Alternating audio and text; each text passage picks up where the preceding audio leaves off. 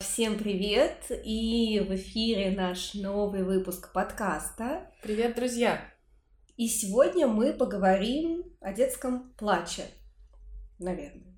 Да. Можно как э, и детский плач, наверное, и детские эмоции. Да, давай что поговорим это очень про эмоции в целом. Взаимосвязанные процессы. Просто плач э, это как средство коммуникации. То есть mm-hmm. это как иногда э, возможность эту эмоцию выразить, как самый первый, Первый, возможно, да. пер, первая возможность эту, эту эмоцию выразить, потому что когда ребенок рождается, у него коммуникативных возможностей особо никаких нету, mm-hmm. и м, выразить какое-то свое неудовольствие, непринятие, э, ну вообще, что что-то в жизни у тебя идет не так, ты mm-hmm. можешь только mm-hmm. одним способом заплакав.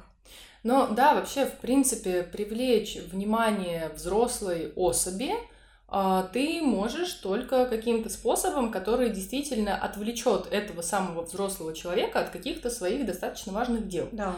Я думаю, что те, у кого есть дети постарше, чем полтора года, могли за собой замечать даже, что если ребенок подходит к вам и говорит, мам, мам, то вполне вероятно, что если вы занимаетесь каким-то очень важным делом, вы будете говорить, подожди, подожди, mm-hmm. не сейчас.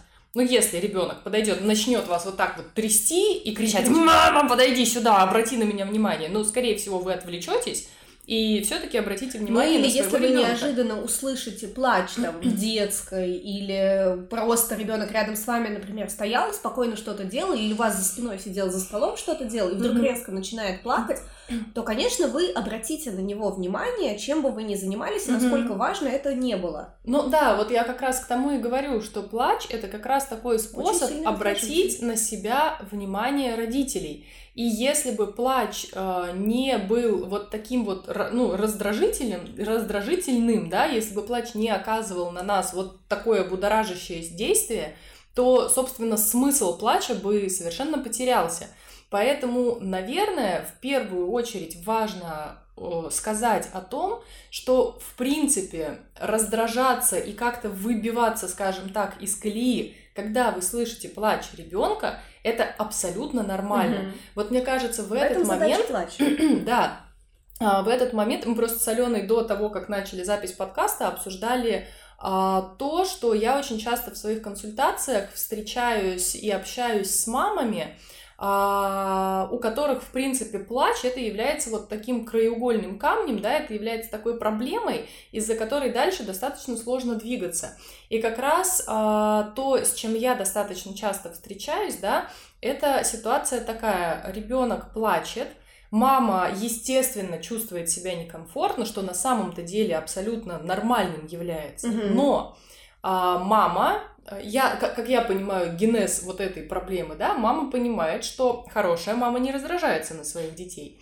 Хорошая, правильная мама всегда любит, всегда принимает, всегда в прекрасном настроении, всегда всем довольна. И, конечно, когда она видит в себе вот эти вот эмоции, что ого-го, а плачет, мне что-то не очень нравится, она начинает чувствовать свою вину. И когда она начинает чувствовать свою вину, она убеждена сама, что она плохая мама. Естественно, быть плохой мамой никто не хочет. Какой выход? Успокоить ребенка любой ценой. Угу. Мы начинаем успокаивать. Нет, есть еще второй вариант, это запретить ему выражать а. эти эмоции, типа вот. Но хватит. Но либо так, но видишь, наверное, я просто общаюсь с более с мамами с мамами детей более младшего возраста, и, в принципе, там в районе полугода говорить, ну, как бы это не особо действует. Для ну, трех-четырехлетних. Это не означает, да. что так не делают. А, ну в смысле на автомате. На автомате, то есть, да, там, что ты кричишь, хватит кричать и так далее. Э, мне кажется, что это очень откликается вот такой теме. Есть э, когнитивные искажения. И вот одно из mm-hmm. когнитивных искажений это персонализация, когда мы mm-hmm. действия других людей как бы принимаем на свой счет. Mm-hmm. То есть, если, например, ребенок плачет, то нам кажется, что он плачет не из-за того, что У это его способ там. со мной прокоммуницировать и показать мне, что вот что-то идет не так а из-за того, что э, я плохая мама, угу. из-за того, что я не умею его воспитывать, угу. из-за того, что я не умею с ним взаимодействовать, ну то есть вот по, по причине во мне он плачет, угу. не по причине в нем. То есть то, что его что-то задело. Это так же, как мы иногда реагируем на какие-то фразы, типа, ну, не знаю, нам кто-то что-то говорит, и, казалось бы, человек сообщает там, ну, не знаю, мне не хочется идти в это кафе, говорят нам. И нам кажется, что человек так сказал не потому, что ему не нравится кафе, не потому, что ему, возможно, слишком дорого в этом кафе. Mm-hmm. Не потому, что, возможно, он там уже когда-то был, и для него там была невкусная еда или медленное обслуживание. А нам кажется, что это связано с нами. Mm-hmm. Потому что я такая тупица, не умею выбирать места, потому что он там, не знаю, не может со мной согласиться и никогда не идет mm-hmm. мне на уступки. Ну, короче, вот э, это очень похожие вещи. Что дело не э, в каких-то причинах человека, или в данном случае ребенка, угу. а дело во мне, что я как-то это вот все в жизни неправильно делаю, неправильно воспитываю, неправильно реагирую, неправильно себя веду. Угу. И да, это может вызывать чувство вины на начальных этапах материнства чаще всего. Если мы говорим о мамах более взрослых детей, то есть ближе к трем, к четырем годам, мы сталкиваемся вновь с вот этой триггерной штукой, когда ребенок плачет, конючит, когда он устраивает истерику в магазине, mm-hmm. когда он себя как-то не так ведет. Ну, либо мы, он что-то просит, там, телефон, мультик или еще что-то, а мы говорим, что вот прямо здесь и сейчас нет, это невозможно. Mm-hmm. И он начинает в ответ э, рыдать, орать, вопить, и мы начинаем думать, что типа, м-м, это все вот э, из-за того, что там я такая плохая. Mm-hmm. И либо вот из чувства вины даем ему этот несчастный телефон или ну там да, чего-то. потому что если он плачет из-за меня, значит я должна сделать что-то, то есть с, из с моей стороны должна да, последовать еще может быть что-то из твоего окружения тебе говорит, ну тебе что жалко что ли, ну ты что не можешь ребенку телефон дать? Ты что вот устроила бурю в Ну надо воды? вот тебе это было. Да, да. Или второй вариант, который тоже может быть, что мы как раз ребенку учим подавлять эту эмоцию. То есть mm-hmm. хорошие девочки, хорошие мальчики, воспитанные девочки, воспитанные мальчики себя так mm-hmm. не ведут. Ты чего здесь устроил за истерику? И может начинаться какие-то совсем такие вот варианты, что я тебя сейчас дядь милиционеру отдам, mm. сейчас там еще что-то такое произойдет. Ну, в общем... Прохожие иногда любят, сейчас, кстати, меньше, но раньше очень любили подойти да. и сказать, а я тебя заберу, что это ты плачешь? Типа помочь маме.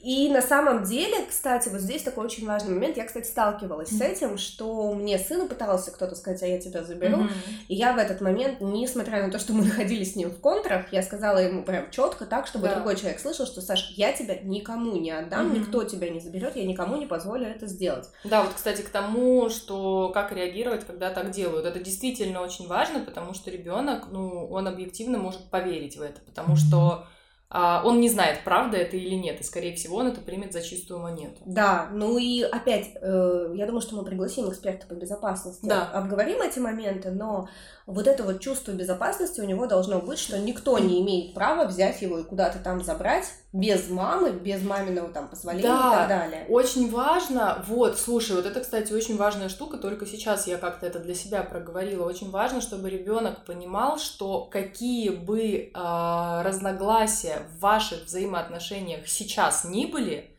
а, как бы вы не были расстроены, возможно, даже злы, обижены, огорчены, неважно, что вы чувствуете в момент вашего общения, ребенку должно быть с вами безопасно. Никогда не нужно говорить ребенку, что я тебя куда-то сдам, mm-hmm. не нужно говорить, что какие-то были темы, как, как же это, я не помню, как это говорилось, что сейчас маму накажут за то, что ты плохо себя ведешь. То есть вот такие вещи вообще не стоит формировать в ребенке чувство вины, за эмоции. А, да, за свои эмоции. Но, но вот это уже, наверное, другое, да, но вот это вот ощущение того, что как бы я себя не вел, мне с тобой безопасно, а, ну это, наверное, вообще одно из э, основ вообще, да, э, одна из основ взаимоотношений с родителями, потому что, ну как бы там ни было, Блин, чувство безопасности это вообще это базовая потребность вот ребенка. Чувство безопасности здесь, наверное, чтобы мы не уходили вот в ту тему, когда все говорят, как не надо, наверное, нужно идти как в сторону, надо. как надо, да, что да, надо да. делать. Во-первых, нужно всегда понимать про себя, что любая эмоция это условно норма. Угу. То есть эмоция это то, что мы не контролируем. Это некая реакция в моменте на ту или иную ситуацию. Ну да, то есть это не наш выбор и не наше желание. Сначала идет эмоция, а потом уже подключается условно сознание, да? То ну, есть... в КПТ не совсем так. Нет? Ну, смотри, э, какая здесь есть штука. Да, это зависит от наших определенных убеждений, мыслей, но, mm-hmm. тем не менее, что мы это не всегда можем контролировать. То есть вот это убеждение, например, если мы говорим прям про когнитивно-поведенческую терапию, у тебя в течение дня, в течение жизни возникают некие эмоции. Mm-hmm. Они на самом деле очень тесно зависят от того, как ты, какие у тебя есть убеждения. Ну вот, например, mm-hmm. опять-таки, mm-hmm. к, к той же истории про разговор с другом по телефону. Тебе, ну, тебе говорят, я не хочу идти в это кафе. Mm-hmm. Если у тебя а, относительно себя такие достаточно хорошие убеждения, достаточно позитивная самооценка, mm-hmm. то, скорее всего, ты скажешь, хорошо, ты не хочешь идти в это кафе, давай выберем, какое кафе mm-hmm. удобно тебе. Я тебе скажу, могу ли я приехать туда.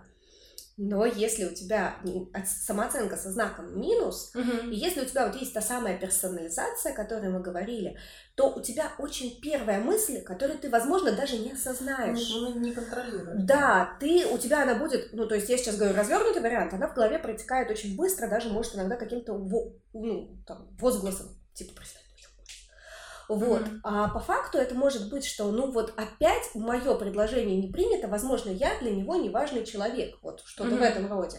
И тогда у тебя эмоция на отказ будет негативная, mm-hmm. то есть как будто бы вот меня там, как, как иногда мне описывают клиенты похожие ситуации, как будто меня втоптали в грязь, как будто меня там облили там чем-то с ног до головы и так далее. И э, там, соответственно, уже разговор будет продолжаться не в негативной ноте. Ну что, тебе сложно, что ли, со мной туда сходить? Вот что-то такое будет. Угу.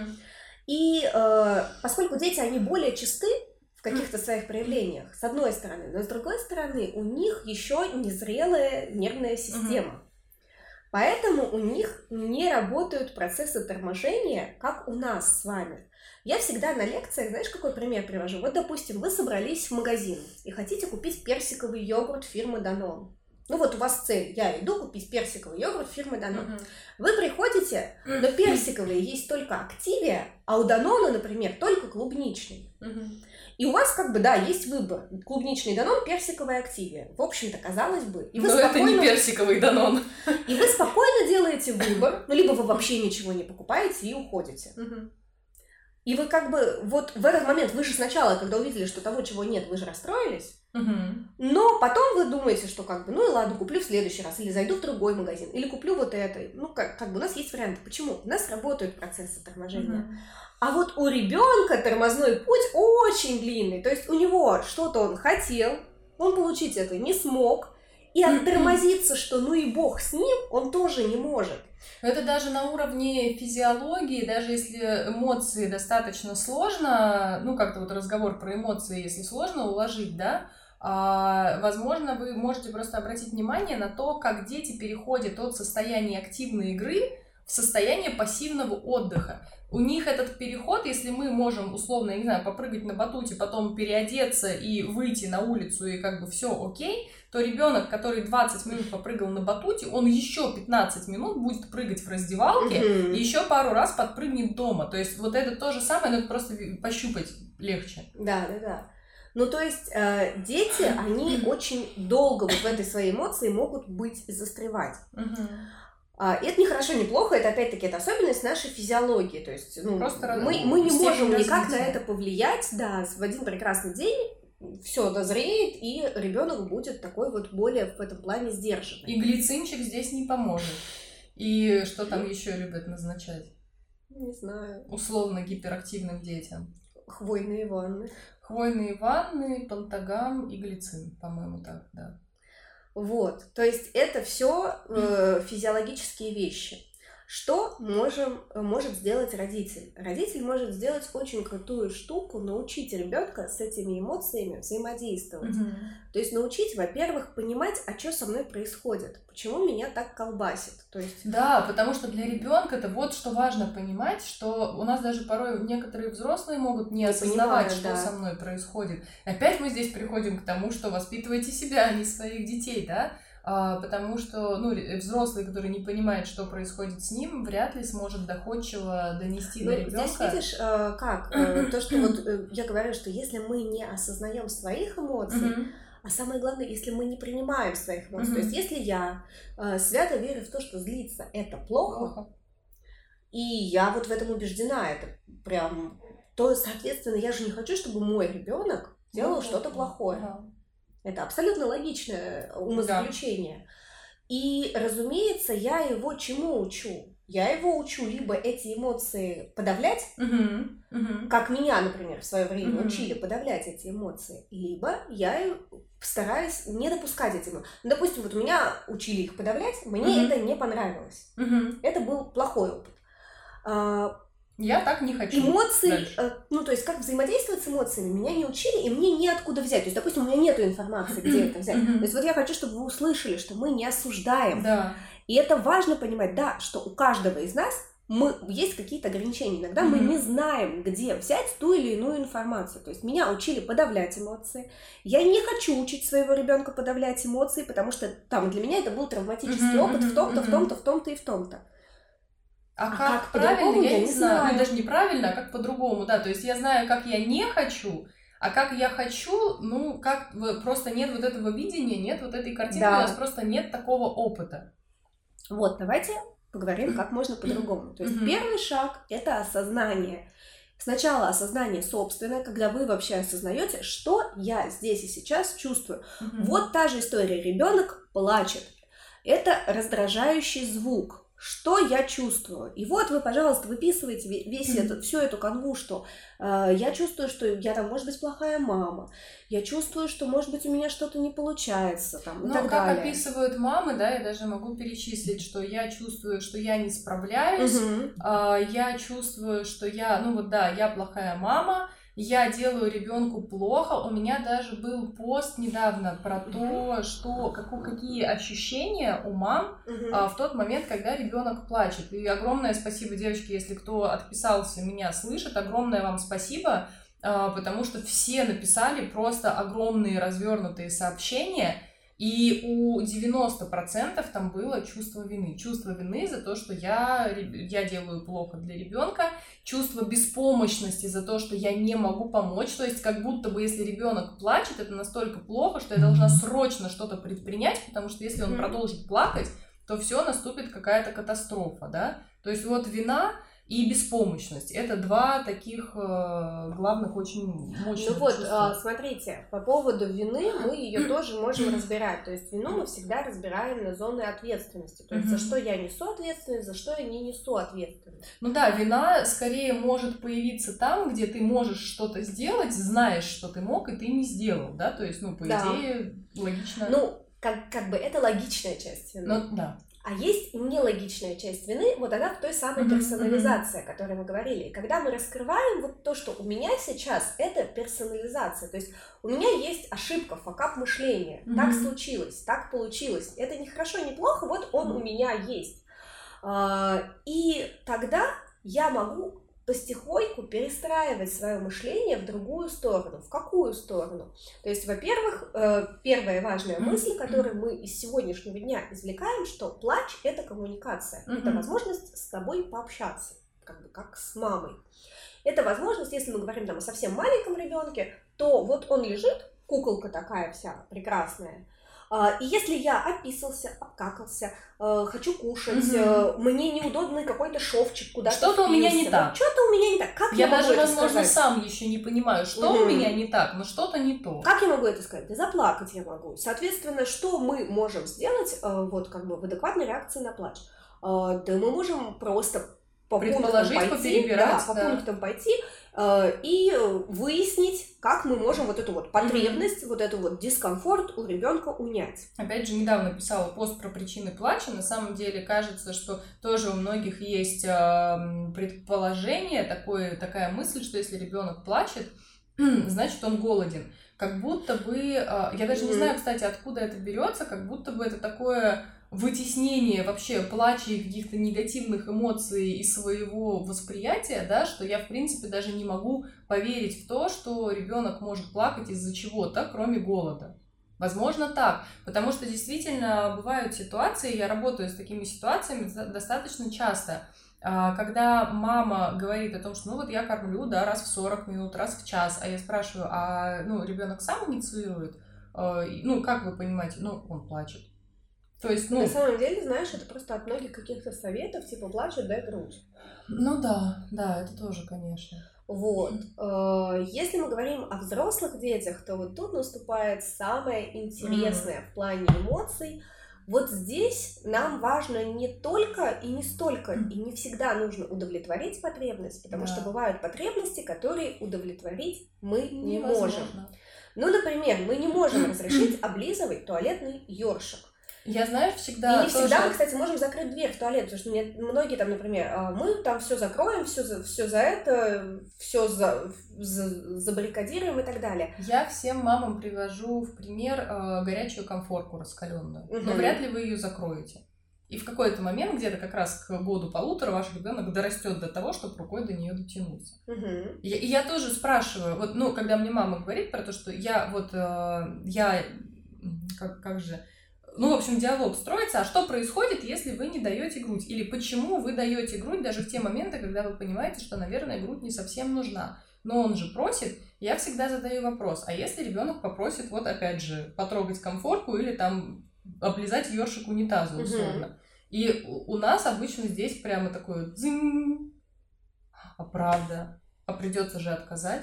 Да, но иногда у нас как бы некоторые не горят желанием отказ- отказывать. Да. Вот как раз из-за этого чувства вины, типа, о чем мне жалко, что ли, угу. но он же будет плакать и так далее. И вот здесь нужно понять для себя такой момент, что сталкиваться с фрустрациями полезно. И сделать ребенку мир, где он никогда не будет плакать. Я понимаю, что любая мама этого хочет. Но мы не можем сделать такой мир, его не существует. Слушай, ну, во-первых, мы не можем, а во-вторых, э, если задуматься поглубже и опять же перейти к э, стратегическому воспитанию, да, а, вы представьте себе, если, ну во сколько, если мы идеализируем, да, и под колпаком держим ребенка лет до 17, пока он не поступает на первый курс вуза, Представьте себе, что в своей жизни человек за 17 лет не, не столкнулся нет. ни с каким отказом, ни разу не побывал в ситуации, где не все зависит от него, где не все решает он, где все делалось только по его, как так, хочет чтобы он. было ему удобно. Представьте себе, каков будет его шок, когда он окажется в минимально неудобной для себя ситуации. Минимально. Это же Но целый коллапс. мы с вами говорим о том, что семья — это безопасное место для mm-hmm. тренировки вот этой фрустрации. То есть мы же не просто его оставляем с ней наедине. Да, вот об этом мы тоже говорим, важно э, сказать. что милый, а, там опускаемся до уровня глаз и говорим, я понимаю, что ты расстроен. Mm-hmm я понимаю, что ты печалишься. То есть проговариваем ему эти эмоции. Да, то, то что мы... называется контейнированием эмоций. Здесь тоже важно услышать, просто э, очень хочу это вставить, потому что некоторые не совсем правильно расценивают вот эту мысль, которую я тоже пытаюсь порой донести. Ну, видимо, я просто ее доношу не совсем корректно. А, что эм, некоторые стараются игнорировать эмоции, угу. делать вид, что ничего не происходит. То есть то, что мы говорим, что плач это нормально, это не, это значит, не значит, что, что это не требует вашей реакции. Ваша реакция очень нужна. Просто нужен не страх, а нужна ваша реакция, которая поможет ребенку справиться. Просто, понимаете, нужно отдавать себе отчет, что ситуация, когда, например, ты не можешь э, там, не знаю, облизать монтажную пену для ребенка. Это действительно это трагедия. очень трагично. Это да. очень обидно. Это так же обидно, как, не знаю, там, то, что вы на распродаже не успели купить последние брюки своего размера. А, то есть для него это реальная трагедия. Да, Все, кстати... что из-за чего дети расстраиваются, есть вот очень много в интернете приколов, там из-за чего плачет мой ребенок. Я понимаю, что это смешные ситуации, что это все казалось бы так неважно. Вспомните, глупо. сколько раз э, мы в детстве могли слышать, ну что ты плачешь, ну это ж ерунда. Вот вспомните, были вы на таком месте? Я была mm-hmm. на таком месте. И в тот момент ты сидишь и думаешь, да блин, ну, в смысле ну глупо, как вы да. можете не понимать, но мне же так плохо. И ребенок-то действительно искренне Я вам могу сказать вот пример прям из недавнего. Я безумно люблю Гарри Поттера. Это Ой, прям... это взаимно. Нет, взаимно, в смысле, а я тоже, я не говорю любовь в моей жизни. И а, я смотрела, естественно, все фильмы, и момент, когда умирает Добби, для меня очень травмирующий момент, и я на нем плачу, всегда плачу, несмотря на свой возраст. И как-то раз а, я смотрела вот в очередной раз этот фильм, а у меня еще есть с Гарри Поттером такая, как бы, такое правило, если я его рандомно нахожу на телеке, я его досматриваю с того момента, с которого я его нашла, как бы, куда бы я... Чего бы я вообще не хотела. Но сейчас Чего у нас нет не телевизора, стоило. да. А это я была у родителей мужа в гостях, и, короче, нашла я этого Гарри Поттера, и как раз вот эта вот сцена, я прям четко на нее именно попала, и я стою, все уже реву. Вот. Это уже, как знаешь, безусловный рефлекс. И заходит мама мужа, так смотрит на меня, типа, Алена, серьезно? А у меня после стольких лет всегда. И понимаете, вот это опять история про то, что мне реально грустно. То есть для меня потеря вот этих виртуальных героев, где я прекрасно понимаю. Я помню еще, когда мы пошли на премьеру Гарри Поттера, у нас сидел перед нами в ряду парень, который, а сейчас будет то-то, а сейчас будет то-то. Мы в конце, мужик, все знают, что сейчас будет. Книга вышла как-то год назад. назад? Тут все знают, что сейчас произойдет. Здесь нет случайных Просто людей, да? заткнись и дай всем посмотреть. Ну, выбесил реально. Вот. И как бы это да, это, это герои книги. Этот фильм я смотрю не в первый и, что характерно, не в последний раз. Но, тем не менее, для меня, да, для меня это грустный момент. У меня есть много таких каких-то художественных произведений, где мне О. реально грустно, то есть где я реально там, меня прошибает на слезу, и я прям знаю, в каких местах там некоторых фильмов или некоторых там... Да я от Я даже под музыку заплакать Я от могу. социальной рекламы плачу. Я её не люблю ее смотреть из-за этого, меня всегда Да, да. прошибает. Вот, и э, если мы имеем право быть такими чувствительными на, казалось бы, какие-то простые Мгм. вещи, как клипы, музыка и так далее, то почему ребенок не может расстроиться от того, что ему не разрешает нажать на кнопку системного блока? Ну да, нужно же понимать, что ребенок живет в своем мире, в своей системе координат, и он не обязан и не может воспринимать а, окружающий мир так же, как мы. Мгм. Если для нас что-то несерьезно, вот этот вот момент обесценивания каких-то детских переживаний, ну, тоже все-таки нужно стараться поставить себя на место ребенка и понять, что у ребенка нет такого колоссального опыта, как у вас. Опыта в плане того, что, возможно, он эту мигающую кнопочку видит впервые или там Даже если он только недавно ее мигает. увидел. Она, она мигает круто. Больше в своей жизни он не видел мигающих кнопочек. Это как, знаешь, у меня а, племянница, ой, племянница, господи, дочка моя уже не маленькая, семь с половиной лет. А, Просто так получилось, что у нас э, ни у кого нету встроенных холодильников. У нас дома он не встроенный, М. у бабушек э, и дедушки, у которых она бывает, он тоже не встроенный. И она приехала к моей сестре в гости, и она смотрит, «А, вот это у вас технологии. То есть она просто увидела встроенный холодильник. Ну, и это такая эмоция просто потому, что она не встречалась никогда со встроенными Ну, слушай, мне кажется, что и взрослые люди так реагируют на какие-то там, я не знаю, ну, а, совсем необычные вещи Мгм. для нас. Для То есть себя то, что, да, то, что нас на- иногда вот в тех же путешествиях Мгм. удивляет, это тоже потому, что мы с этим не сталкивались, и нам это интересно. Но понятное дело, что условно а, иностранца мы не будем ощупывать, ну, потому что мы знаем некие нормы приличия для взрослых Мгм. людей. Но вот я помню, что я вот сейчас, когда начала учить чешский, мы в прошлом году были в отпуске, у меня за соседним столом сидели чехи, да черт возьми, мне было так интересно к ним подойти. Я, кстати, все-таки подошла и поговорила с ними. Но просто потому, что для меня это был, во-первых, реально необычный опыт Чехии не в Чехии. А, во-вторых, Они путешествуют? а во-вторых, я тогда уже, ну то есть, когда до этого мы были в Чехии, я не знала язык, а Мгм. это я уже год его учила, Но еще не побывала в Чехии. но в да? Чехии еще не побывала, и мне некуда это было принести. А тут вот они живые сидят, и они точно должны восхититься тем, что я дошла до, до какого-то уровня. И но опять, это вот реально, это живые эмоции, которые тоже испытывают наши дети. Но иногда мы испытываем фрустрации в том числе. То есть, например, э, я вот писала у себя в посте, что ко мне на майские должны были приехать друзья в Мгм. этом году, и мы собирались круто провести время. То есть мы составляли даже программу, куда мы поедем, что мы будем делать. И вот, вот она реальность, и она бьет тебя на отмашь тем, что нету не то, что, не то, что международных рейсов, в России нельзя просто Мгм. взять и прилететь там. э, у меня подруга живет в Уфе, из Уфы в Санкт-Петербург. Мгм. Нельзя. не летит. А, просто не летит рейс, угу. его отменяют. И что здесь? То есть, если у меня нет опыта, опять-таки, взаимодействия с фрустрацией, то что я могу топать ногами, я могу кричать, я могу плакать на взрыв, не знаю, что еще я могу сделать, но тем, от этого угу. рейс не полетит. То есть Аэрофлот, ой, Алена Игоревна, мы так расстроились ради вас. Вашу подругу мы как бы транспортируем. Ну, кстати, реально это звучит абсурдно, но по сути, когда мы пытаемся сгладить вот эти вот, э, вот этот плач тем, что мы соглашаемся, но вот это действительно получается вот такой абсурд. Угу. И вопрос в том, ну как бы, а нужно ли это? А что ребенку на самом-то деле в этот момент нужно. То есть не факт, что ему нужно, чтобы мы вот эту вот его беду утешили. Возможно, ему будет достаточно, и скорее всего ему будет достаточно, во-первых, проговорить эту эмоцию. То есть, Просто а что признать, ты сейчас что чувствуешь? она есть. Да, я вижу, что ты злишься, я вижу, что ты расстроен. Я, ну, я это понимаю, но, к сожалению, тем не менее, на кнопочку вот эту классную на системном блоке нажать нельзя. Как бы это грустно не было.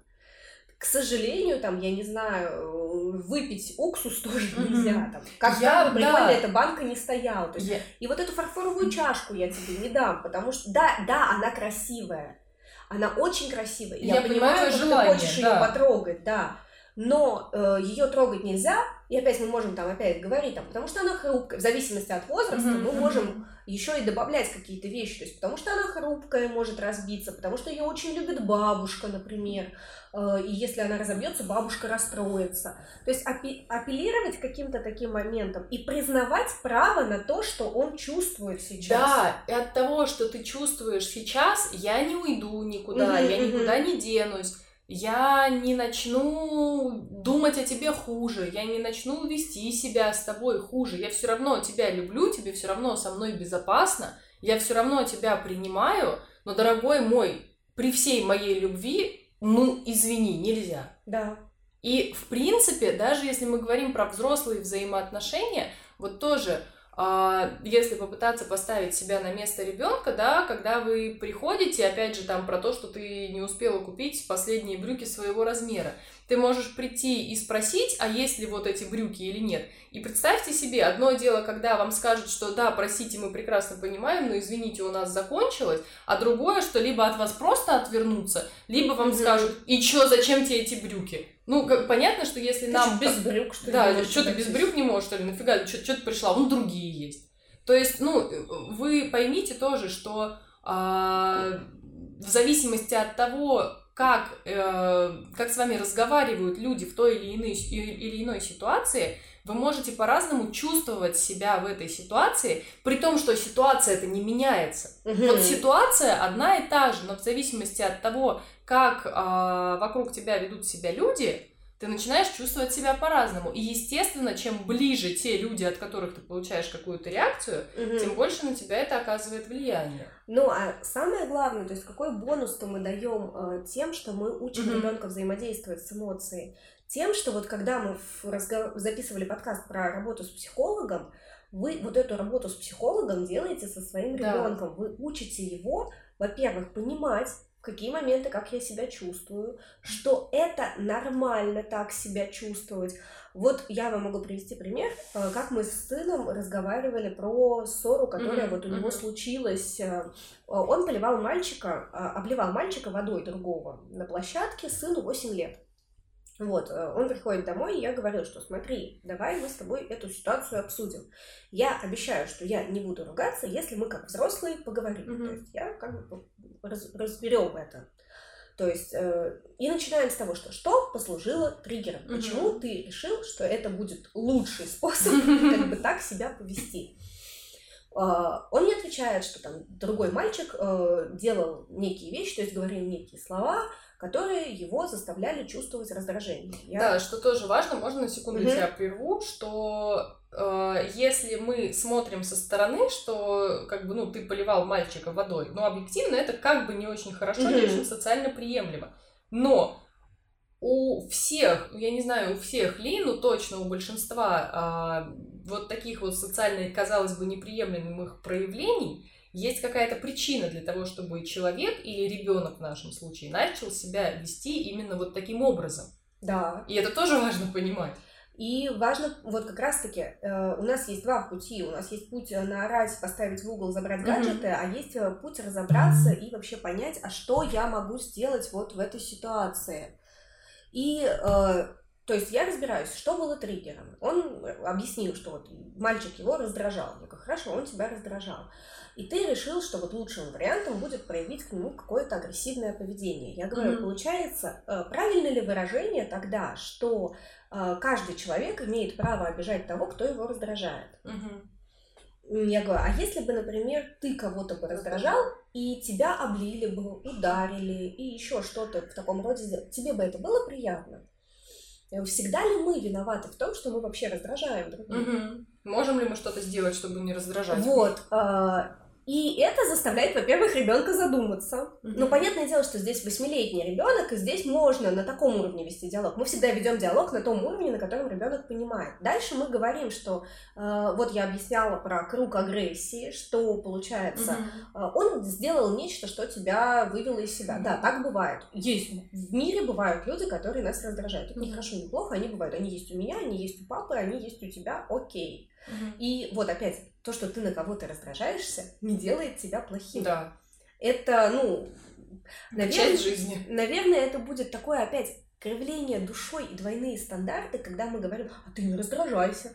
А ты сам-то давно раздражался? И вот здесь как бы вопрос, а вот вы, например, точно никогда-никогда ни на кого не раздражаетесь? То есть вы даже кто-нибудь говорит противным голосом, вас это не бесит, да? То есть, во-первых, вот эта честность, а второй момент, то есть, да, мы объясняем круг агрессии, то есть, вот он, да, допустим, он что-то сделал, что тебя вывело из себя, окей.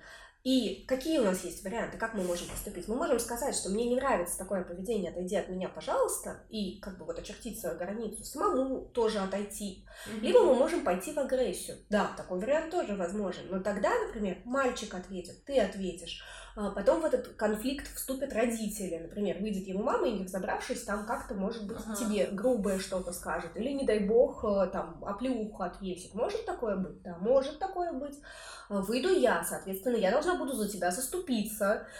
Вот, словесно или не словесно, папа и так далее. И это все из-за вот такой вот вещи, из-за того, что не получается договориться. А можно договориться и сказать, что так не делай.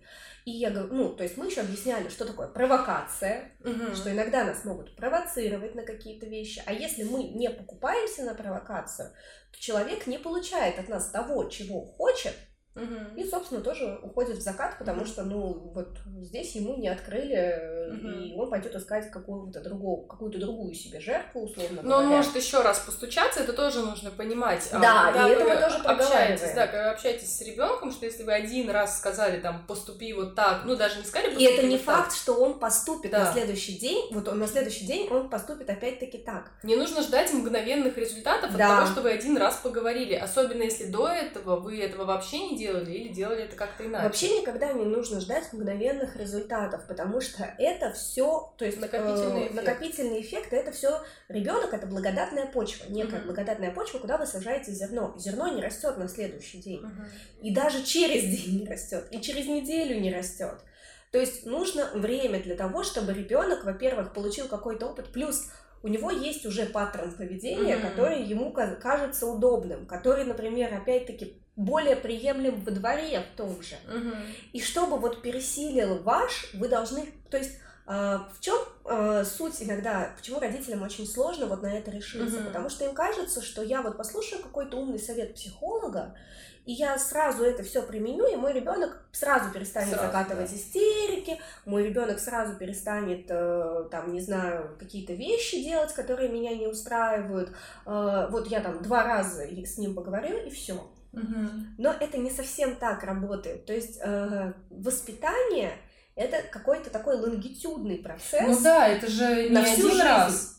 Это не так, что вы воспитывали всегда одним образом, потом послушали совет психолога, один или два раза что-то сказали, и это тут же сотрет все несколько лет, которые были до этого.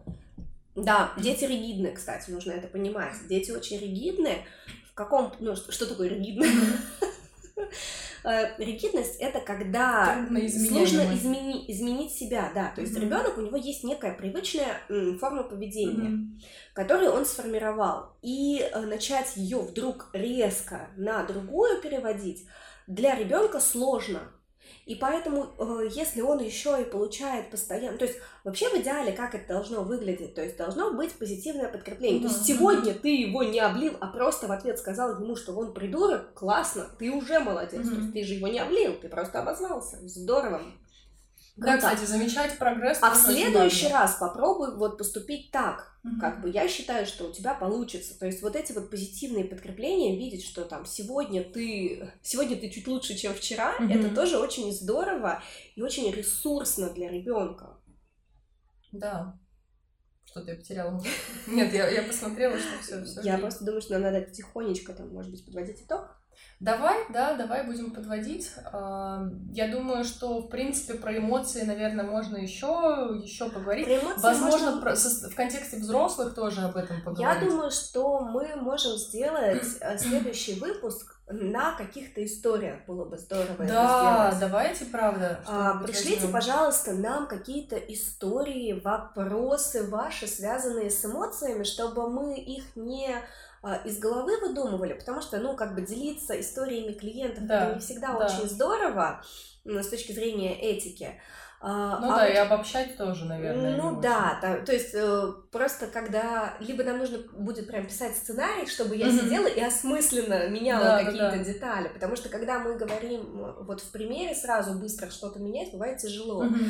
А, но для вас, опять-таки, мне кажется, будет гораздо полезнее и гораздо интереснее слушать не какие-то абстрактные вещи, а вот э, расскажите какую-то свою историю про какие-то свои э, затыки вот с эмоциональным mm-hmm. развитием у детей, Э, и мы ее, э, ну, эти истории анонимно, что важно, Да, вы, вы можете написать в Инстаграм Алене, можете даже пометить для подкаста. Да, да, да. А, это будет сто процентов э, анонимно. Если вам комфортно, если вы хотите, то вы можете написать в комментариях в YouTube, например, как mm-hmm. вариант, да, либо вы можете написать, ну, мне в директ вы тоже можете написать, не то, что я там делюсь всеми, всеми историями, и у меня вы не получите анонимности, но просто как-то, знаете, может быть, Алене будет комфортнее, потому что она психолог, а, и, ну, вот я думаю, что просто с точки зрения ощущения своей безопасности, наверное, вам будет комфортно. Да, Если хотите, можете написать мне в директ, я тоже ваши истории никому не расскажу. Да, пишите, в общем, нам в директ свои истории, и мы сделаем отдельную запись как раз на